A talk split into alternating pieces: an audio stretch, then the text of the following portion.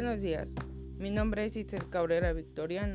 Actualmente me encuentro estudiando estomatología, primer semestre en la Universidad de Benito Juárez. Eh, este podcast se dejó por la materia de anatomía humana por el doctor Fernando Ochoa. Hablaremos del aparato digestivo. En primera, la estructura histológica del tubo digestivo.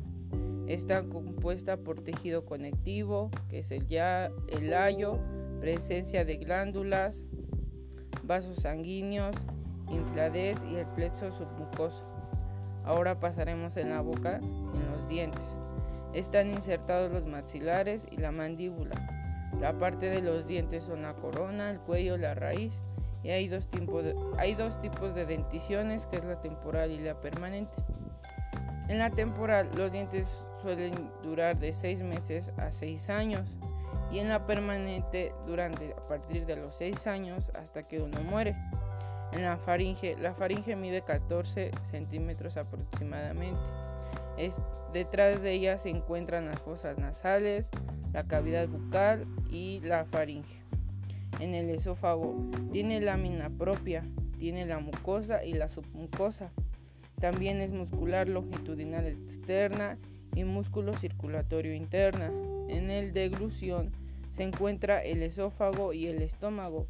Para ello está compuesta por la capa muscular relajada, que es el bolo, músculo longitudinal contrario.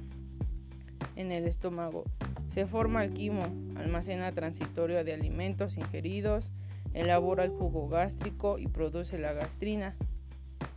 En el intestino delgado mide aproximadamente 7 metros. Es la porción más larga del tubo digestivo. Su función es de, este es motorar, secretorar, digestiva y absorción.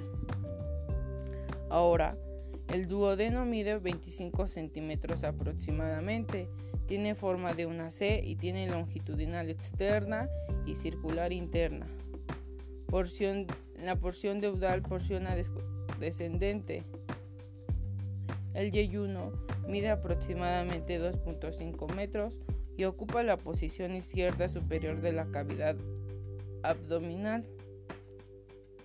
El ileón mide aproximadamente 4 metros, ocupa la posición inferior de la cavidad abdominal, tiene longitudinal externa, circulatoria interna, submucosa y mucosa.